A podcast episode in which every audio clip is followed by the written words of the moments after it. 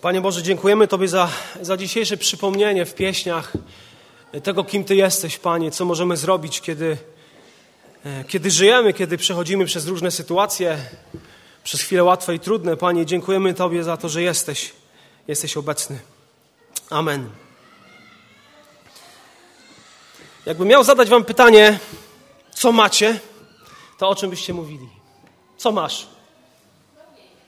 Zbawienie, o tak duchowo się zaczęło, ale tak, zejdźmy trochę niżej. Jak myślicie, co przeciętny człowiek, o czym by mówił, co ma? Pewnie mam rodzinę na przykład, ktoś kto ma. Może mam pracę, może mam samochód i dom, mam czas wakacji, jest przede mną, ten czas jest zaplanowany. Co masz? Mamy zbawienie. Dzisiaj autor listu do Hebrajczyków przypomina Hebrajczykom wierzącym, co mają, o czym być może niektórzy z nich zapominają. Co mają? 4 rozdział listu do Hebrajczyków, wracamy do tej księgi, która skupia uwagę odbiorcy na osobie Jezusa Chrystusa. 4 rozdział, od 14 do 16 wersetu. Mając więc wielkiego arcykapłana, który przeszedł przez niebiosa, Jezusa, Syna Bożego, trzymajmy się mocno wyznania.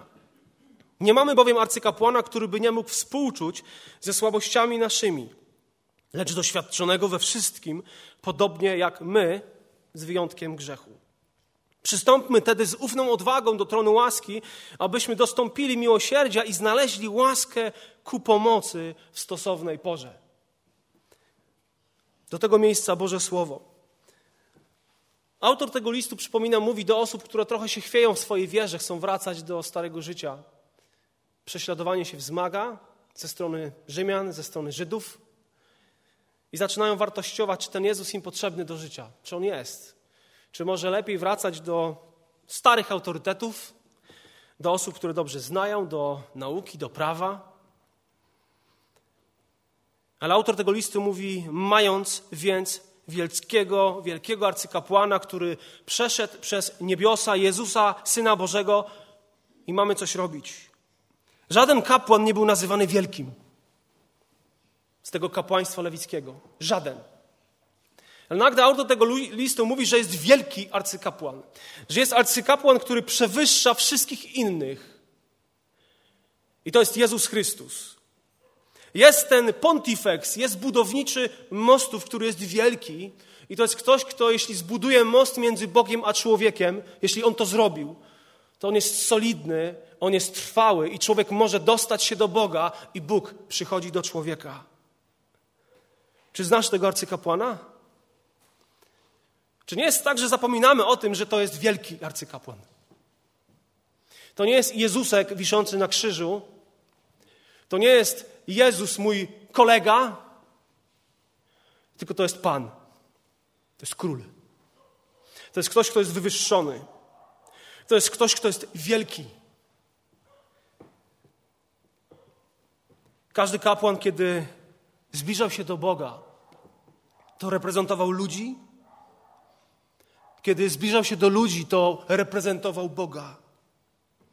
I czytamy o tym, że jest nazwany wielkim arcykapłanem, który przeszedł przez niebiosa, albo poszedł do niebios. I autor tego listu mówi, naprawdę chcecie odejść od Pana Jezusa Chrystusa? Chcecie się cofnąć? Chcecie odejść od tego, który jest większy od proroków? Który jest treścią wszystkich proroctw? Od tego, który jest Słowem Boga? Chcecie odejść od tego, który jest większy od aniołów, od Mojżesza, od Jozułego? Mojżesz był wierny, Jozue był niezwykłym przywódcą, wprowadził was do ziemi obiecanej, ale chcecie odejść od tego, który jest ziemią obiecaną dla was? Od tego, który naprawdę i prawdziwie może zaspokoić twoją duszę?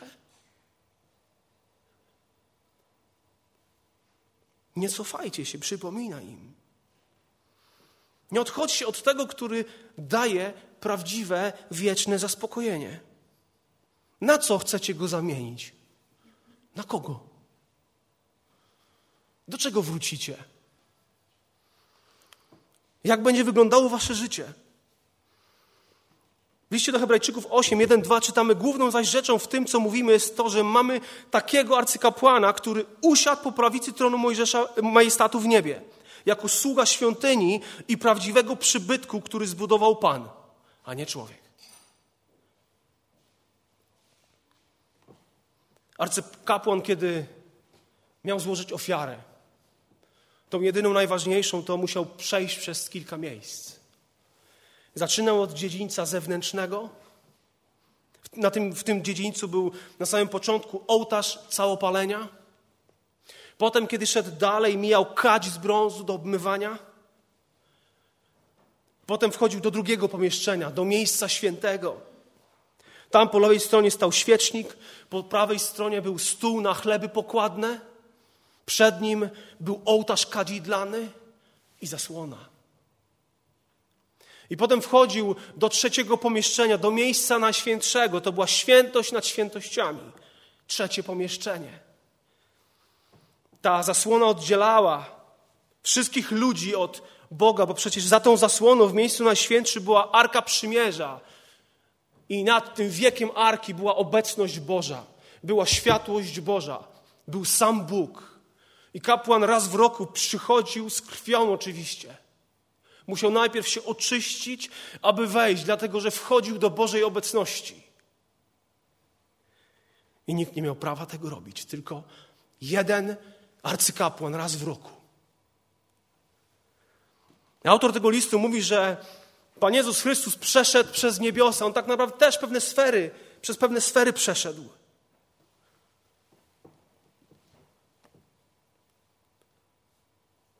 Pan Jezus Chrystus, by złożyć ofiarę. I kiedy to zrobił, wrócił do Ojca. On przeszedł przez niebiosa. Mówi się, że przeszedł przez kosmos i dotarł do trzeciego nieba, gdzie jest obecność Boża, gdzie jest Bóg, gdzie jest Boży tron. I autor przypomina im to, co już wcześniej powiedział, że ten arcykapłan to jest Jezus. Wiecie, że to jest imię, które wskazuje na człowieczeństwo Pana Jezusa Chrystusa. Mówi o tym, że ten wielki arcykapłan to jest Syn Boży. I tu wskazuje na boskość. Przypomina to, co do tej pory powiedział. I potem dodaje bardzo ważne słowo.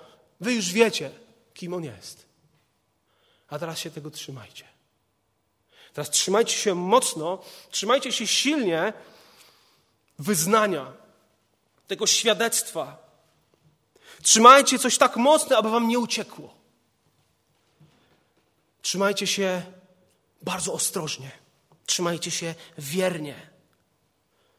W tym liście też zachęca autor tego listu do tego, żeby na przykład też trzymać się mocno nadziei zbawienia. Nadziei powrotu Pana, która przecież stoi przed każdym wierzącym. Nadzieja powrotu. Trzymać się mamy mocno wyznania, tych wyznawanych prawd. Jakie prawdy wyznajemy?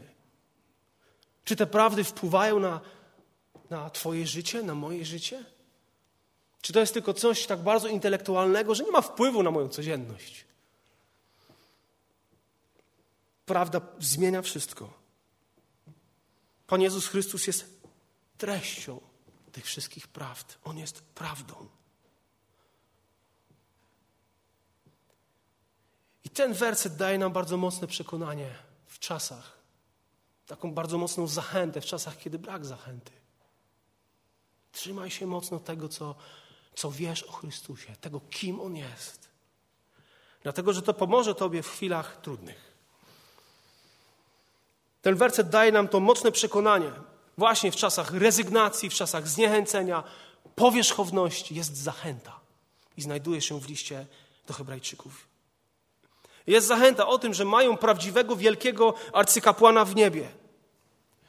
I autor jakby chce im powiedzieć, jeśli to was nie zachęca, jeżeli to do was nie dociera, że macie wielkiego arcykapłana, to nic was nie zachęci. To nic was nie podniesie. Jeżeli to was nie zachęca, to chyba nie rozumiecie tego, z kim macie do czynienia. Kto jest waszym Panem i Zbawicielem.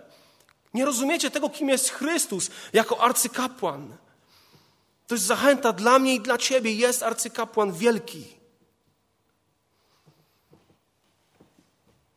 Może jesteś w chwili bardzo trudnej, w chwili może rezygnacji z czegoś, może masz wątpliwości, może jesteś osobą bliską poddania się w jakiejś sferze życia.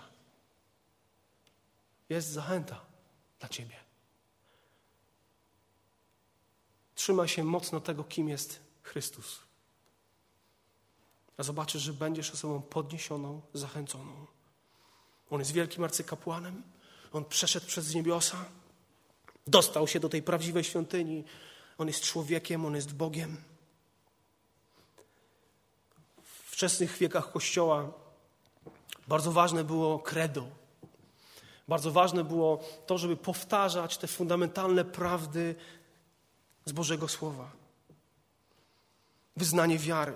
Ono było często czytane, powtarzane. Ludzie zapamiętywali to credo, wierzę w jednego Boga, Ojca Wszechmogącego. I cały czas przypominano to, jaki jest Bóg, kim On jest. Augustyn, kiedy mówił o wierności, mówił, wierność musi wierzyć w prawdy kreda chrześcijańskiej wiary, po to, aby wiara mogła być posłuszna Bogu, aby przez posłuszeństwo mogła żyć właściwie, aby poprzez właściwe życie oczyszczać serce, a czyste serce rozumie to, w co wierzy. Czego dzisiaj potrzebujemy? Może zachęty. Może ktoś z nas potrzebuje powrotu do credo chrześcijańskiej wiary. Może tak bardzo dzisiaj potrzebujesz akceptacji, bo w ostatnim czasie jakoś nie czujesz się osobą akceptowaną może przez swojego męża. Macie bardzo napięty czas. Może tak bardzo chcesz być kochana. Może tak bardzo chcesz być osobą, która znajdzie tą drugą połówkę. Może tak bardzo chcesz miłości. Może to, czego chcesz, jedynej rzeczy, to chcesz być osobą rozumianą. Czy jest ktoś, kto mnie rozumie? I szukasz takiej osoby i być może jesteś osobą, która się zawiodła na wielu. Bo czujesz się tak bardzo nierozumiany, nierozumiana. Może szukasz przebaczenia. Może szukasz współczucia. Nie mamy bowiem arcykapłana, który by nie mógł współczuć ze słabościami naszymi albo w bezsilnościach naszych. Lecz mamy takiego, który jest doświadczony we wszystkim, podobnie jak my, z wyjątkiem grzechu. Tak wiele rzeczy nie możemy jako ludzie. Ale ten arcykapłan to nie jest ktoś, kto czegoś nie może. Nie mamy bowiem arcykapłana, który by nie mógł. Zobaczcie, on jest kimś, kto współczuje. Macie wokół siebie takie osoby, które potrafią wam współczuć? Czy bardziej otaczani jesteście przez ludzi, którzy raczej nie współczują, tylko krytykują może wasze decyzje? Może zamiast zachęcać, to właśnie was dołują i nie czujecie współczucia. Arcykapłan to jest arcykapłan, który nie mógłby, nie współczuć. Tak wiele rzeczy my nie możemy, ale on może. Współczucie. To jest arcykapłan, który doskonale wie, w jakim miejscu człowiek się znajduje. Kiedy ludzie przychodzili do Arona, to to była krew, ich krew. Oni mieli świadomość tego, że ten Aron jest człowiekiem i on ich rozumie. I przez tyle lat przyzwyczajeni byli do Arona i on umarł. I ludzie się zastanawiali, czy teraz ten następca jego będzie kimś, kto będzie mnie rozumiał. Ten z młodszego pokolenia. Czy to będzie ktoś, kto będzie mi współczuł tak jak Aron? Jest arcykapłan. Jezus Chrystus, który żyje. Który jest kimś, kto współczuje i rozumie.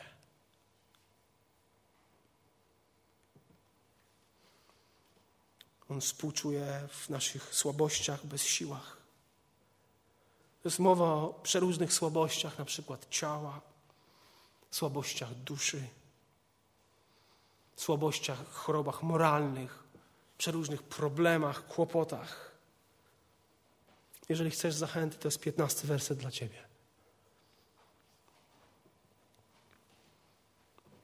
Twój arcykapłan wie. Rozumie twoje duchowe rozterki, twoje pytania, twoje słabości. On doskonale ciebie zna. I kiedy patrzy się na grecki świat i na bogów greckich, to było jedno słowo, które tych bogów charakteryzowało. To było słowo apateia. Od tego słowa mamy słowo apatia. Czyli taka niemożność odczuwania czegokolwiek. Takie, wiecie, wycofanie się. I tak wierzono, że bogowie Olimpu to są bogowie apatii.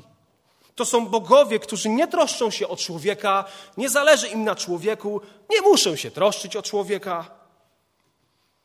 I Grecy myśleli, że przecież oni nie mogą być podatni na jakieś prośby i emocje ludzkie, bo przecież kiedy człowiek nagle prosiłby Boga o coś i ten Bóg by mu uległ, to znaczy, że ten Bóg chyba jest mniejszy od tego człowieka, no bo taki Bóg nie jest w stanie się zmieniać, on nie może emocjonalnie się wahać, on musi być oddalony od człowieka. A więc stworzyli takich bogów, którzy się nie interesują.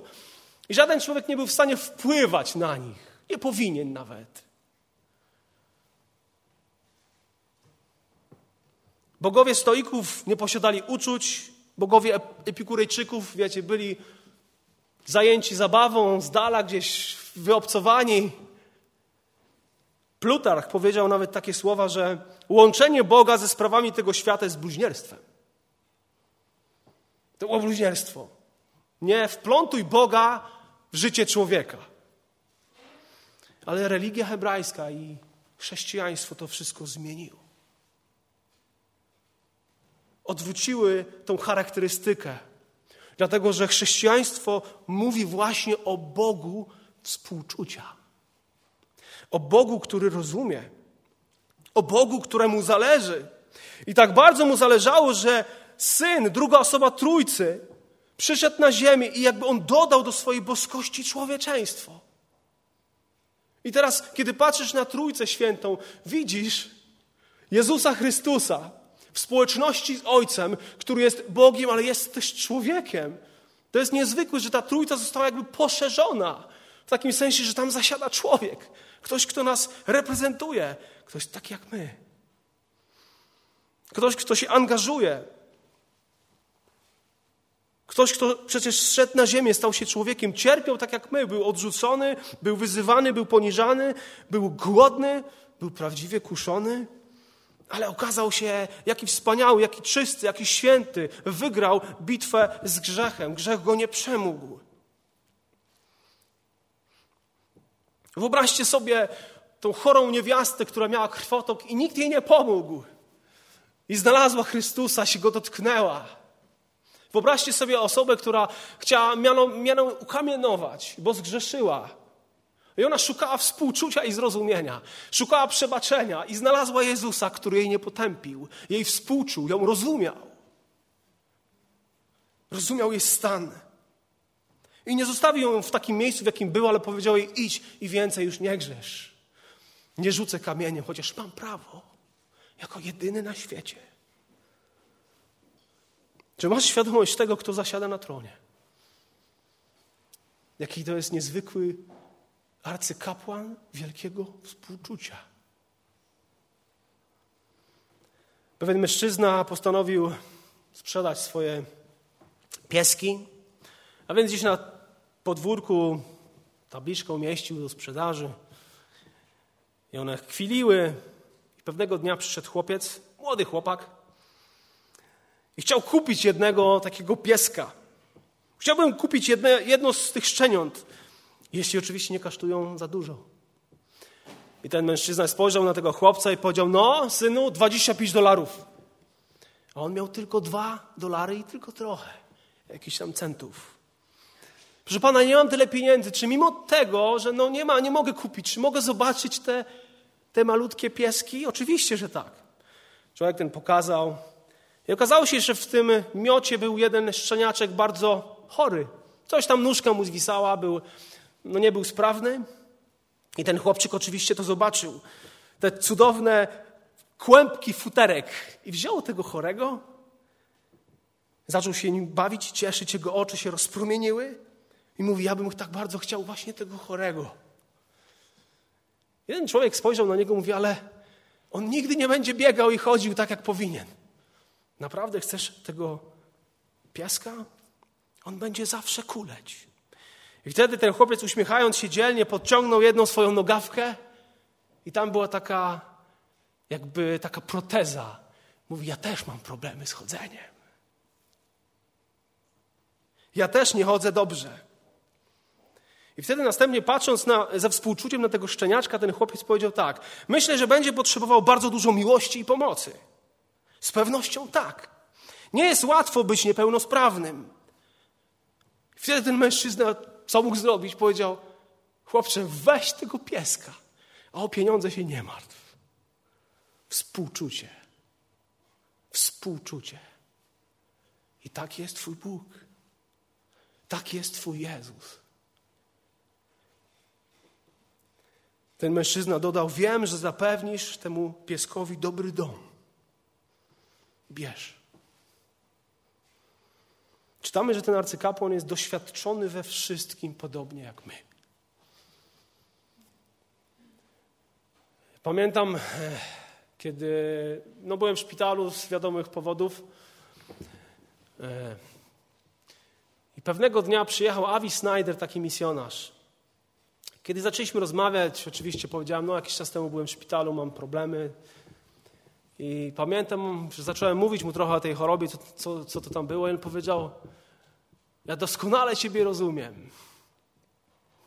Tak sobie, wiecie, na początku pomyślałem, a ja właśnie cały czas walczę z tym samym.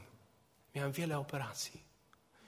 I ja 100% wiedziałem, że ten człowiek przechodzi przez gorsze rzeczy niż ja. I on naprawdę mnie rozumie. Naprawdę wie, jak to jest. On był doświadczony w tym, co ja. I jest powiedziane, że Pan Jezus Chrystus naprawdę doświadczył wielu negatywnych rzeczy. I to jest zachęta dla Ciebie i dla mnie, gdy właśnie toczymy bój ze smutkiem, może z gniewem, grzechem, słabością. On może Cię wesprzeć. On rozumie. On jest w stanie wyciągnąć Ciebie z dołu,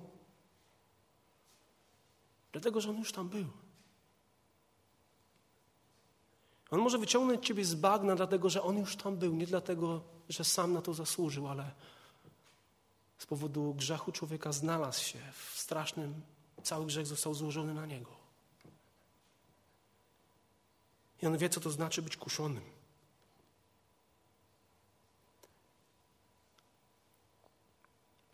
Pomyślcie sobie, jaką presję musiał odczuwać Chrystus, jaką pokusę krótko przed Golgotą w ogrodzie Getsemane. Kiedy osobiście diabeł go kusił.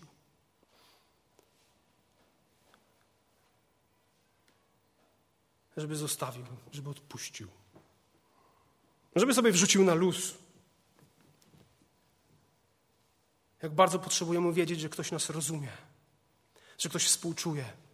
I cytat, w każdym bólu, co serce rozrywa, Twe doświadczenie się z naszym pokrywa. Tak ktoś powiedział. Doświadczony we wszystkim z wyjątkiem grzechu. I on może współczuć, nie w naszych grzechach, bo nie zgrzeszył, ale w naszych słabościach, które powodują, że w konsekwencji jesteśmy odpowiedzialni za grzech. On jest świętym arcykapłanem, bo nie zgrzeszył. Czy dociera do Ciebie i do mnie ta prawda, że jest najwyższy arcykapłan, do którego masz dostęp? Czy jesteśmy w stanie to zrozumieć? Pomyśl o tych wcześniejszych wersetach, które mówiły o Słowie Bożym.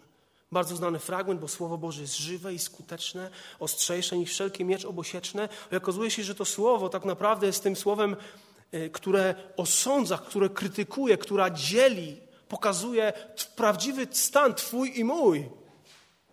I tak naprawdę, kiedy patrzymy na Boże Słowo, to ono nas weryfikuje, ono nas ocenia. Czujemy się winni z tego powodu.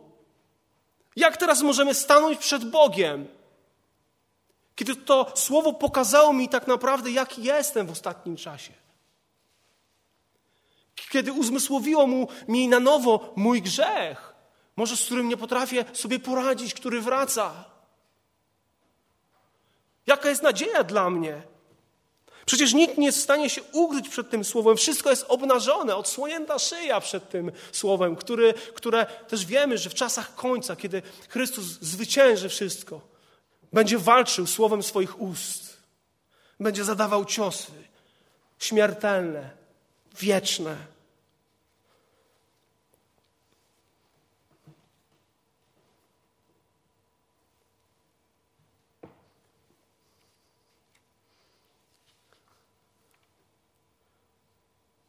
Ale jest ktoś, kto Ciebie kocha. Może zadajesz sobie pytanie, czy w ogóle Jezus mnie rozumie?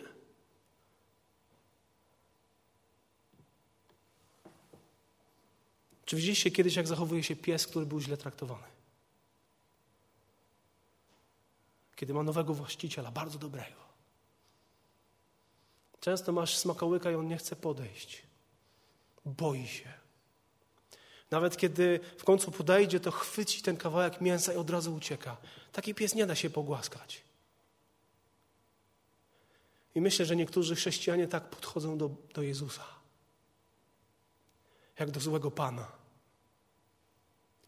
Boją się, że teraz spadnie na nich jakiś sąd, że usłyszą słowa bardzo negatywne. Czy on mnie rozumie? Raczej mnie potępi. Przecież kolejny raz leżę rozłożony na łopatki. Ale autor tego listu mówi w 16 wersecie o czymś niezwykłym. Z jednej strony jest Boże Słowo, które dzieli Twoje serce, pokazuje to, kim naprawdę jesteś, Twoje błędy, ale to samo Słowo kieruje Twoje oczy na kapłana, na Jezusa. I autor tego listu mówi, wiesz co, przystąp z ufną odwagą do tronu łaski. Przystąpmy wtedy z ufną odwagą do tronu łaski, abyśmy dostąpili miłosierdzia i znaleźli łaskę ku pomocy w stosownej porze. On mówi, przystąp, podchodź śmiało. To jest słowo, które mówi o tym, że kiedy już podchodzisz, to masz relację. A więc podchodź, aby mieć z Nim wspólnotę. Nie tylko chwycić coś od Niego i uciec, ale żeby mieć z Nim wspólnotę. I on mówi z ufną odwagą. To jest słowo, które oznacza pewną otwartość w mowie. To znaczy, że niczego nie ma między Nim a Tobą i możesz otwarcie wchodzić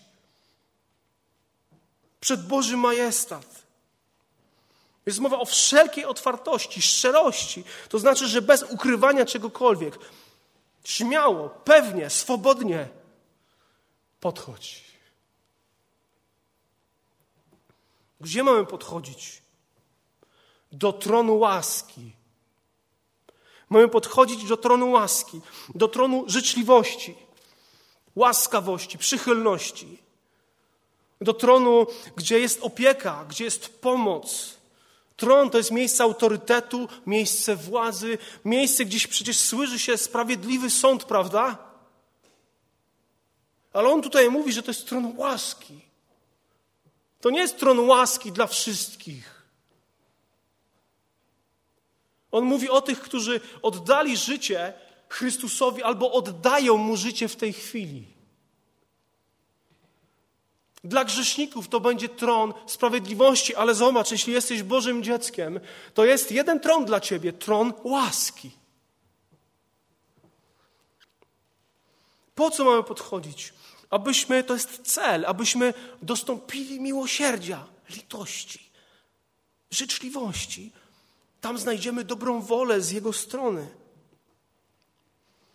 Kiedy jesteśmy nieszczęśliwi, uciśnieni, jest ktoś, kto jest gotowy, aby pomóc. Tytusa 3:5. Zbawił nas nie dla uczynków sprawiedliwości, które spełniliśmy, lecz dla miłosierdzia swego przez kąpiel odrodzenia oraz odnowienie przez Ducha Świętego.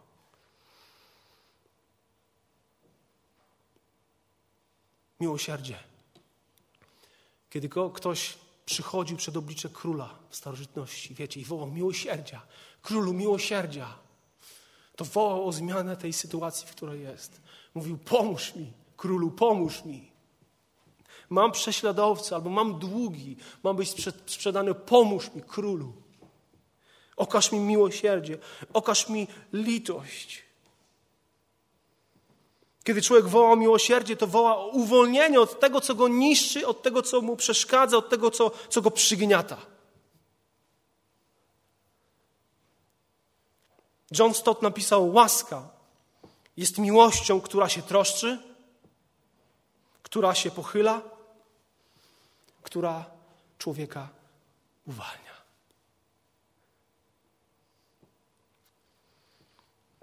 Augustyn z Hippony powiedział, że Boże miłosierdzie wyprzedza tych, którzy nie chcą, po to by chcieli.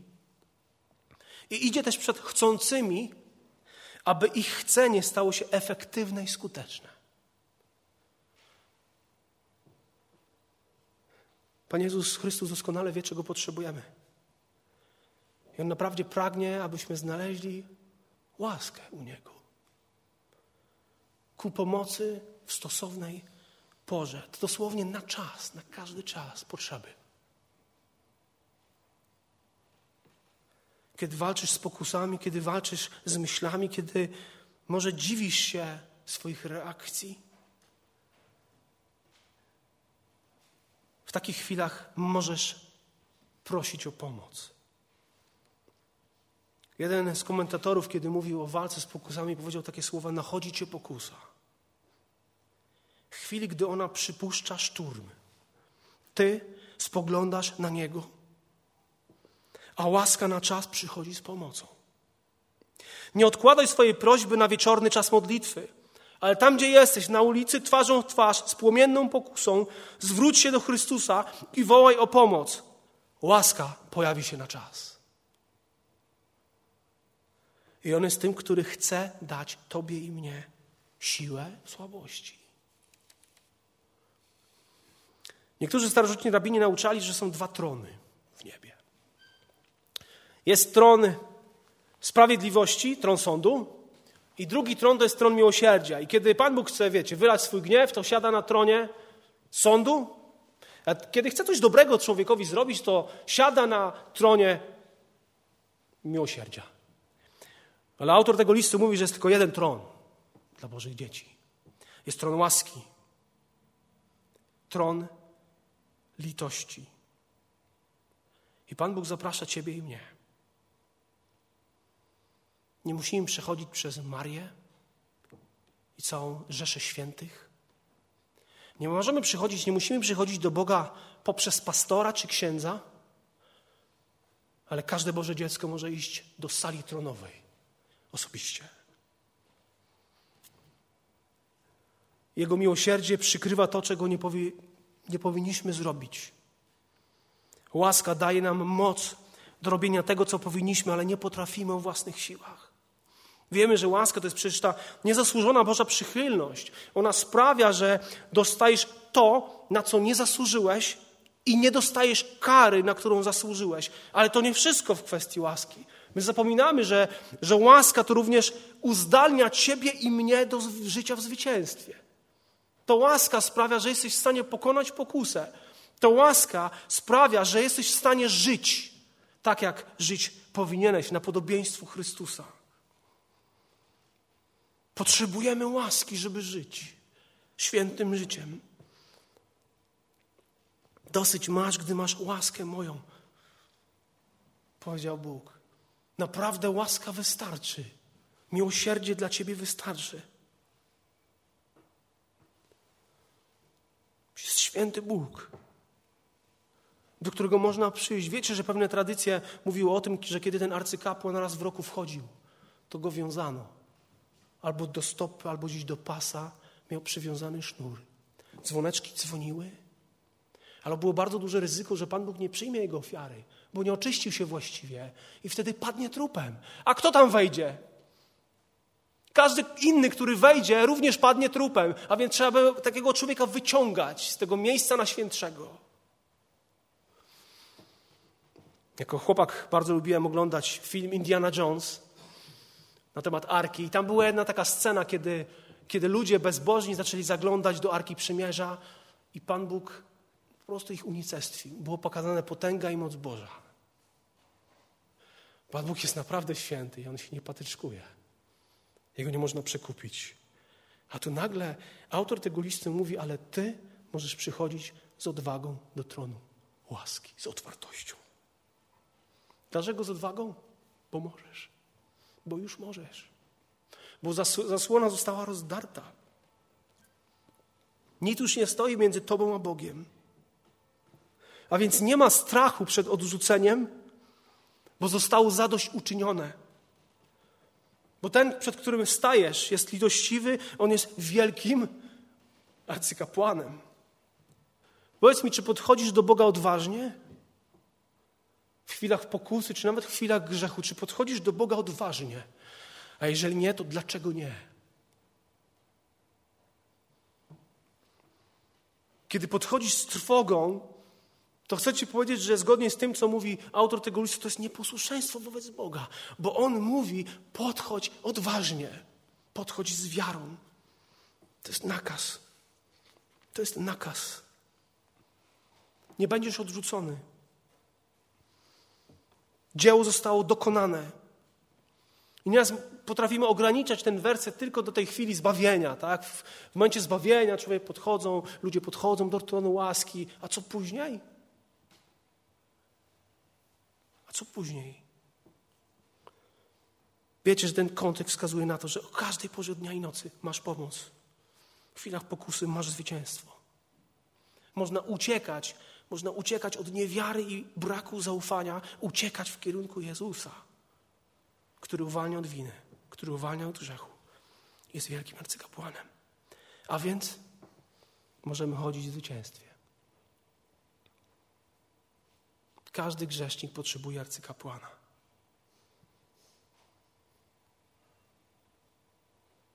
I tego arcykapłana mają ci, którzy uwierzyli, którzy zaufali. A co z tobą? Co ze mną? Czy jesteśmy tymi, którzy się cofają, którzy rezygnują z podchodzenia? Mamy iść naprzód, mamy iść śmiało. Mamy iść jako ci, którzy mają zwycięstwo w Jezusie. Jak to dobrze, że wiecie, w świątyni nie było krzesła, nie było kanapy. Tam kapłan cały czas musiał pracować. A jak to dobrze, że Pan Jezus Chrystus usiadł na tronie. Dokończył tego dzieła. Dzieła zbawienia. Czy widzisz wielkość arcykapłana? Czy widzisz Jego otwarte ręce? Czy widzisz, że to jest ktoś, kto siedzi na tronie łaski? A więc podchodź śmiało. Nigdy nie wątp w to, co dokonało się na Golgocie.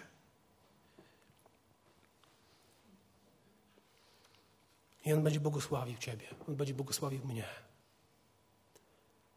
Nie ze względu na twoje, moje zdolności, dary i to, kim jesteś, ale ze względu Pan Bóg będzie błogosławił ciebie ze względu na swojego Syna Jezusa. Chwała Bogu. Masz wielkiego arcykapłana, który ciebie rozumie i współczuje. A więc podchodź odważnie, podchodź śmiało. Bez względu na to, w jakiej sytuacji się znajdujesz. I krótkie przypomnienie, już ten przykład podałem na koniec na temat Bilego Grahama, kiedy został zatrzymany za przekroczenie prędkości. Dostał mandat, policjant powiedział mu, że musi się zgłosić do sądu. Billy Graham przyznał się, że jestem winny, ale co, dostał mandat. Policjant był nieskruszony. I w końcu musiał iść do sądu, wyjaśnić sprawę. I sędzia wprost zadał pytanie temu niezwykłemu ewangeliście, czy jesteś winny, czy niewinny? Co miał kaznodzieja powiedzieć? Powiedział, jestem winny, przekroczyłem prawo, jechałem za szybko. I wtedy ten sędzia powiedział, muszę nałożyć karę na pana. $10, to jest $1 za każdy przekroczony kilometr. I w tym momencie rozpoznał, że to jest ten ewangelista. nałożył grzywnę, powiedział, grzywna musi zostać zapłacona, ale ja ją zapłacę. I do tego mandatu dołączył $10, a potem zabrał Bilego Grahama na wielkiego steka na obiad. I to jest ten marny obraz, który pokazuje to, jaki jest Twój Bóg. Jaki jest Bóg łaski, litości. Śmiało podchodźmy do Niego. To jest Bóg miłosierdzia. Amen. Powstańmy do modlitwy.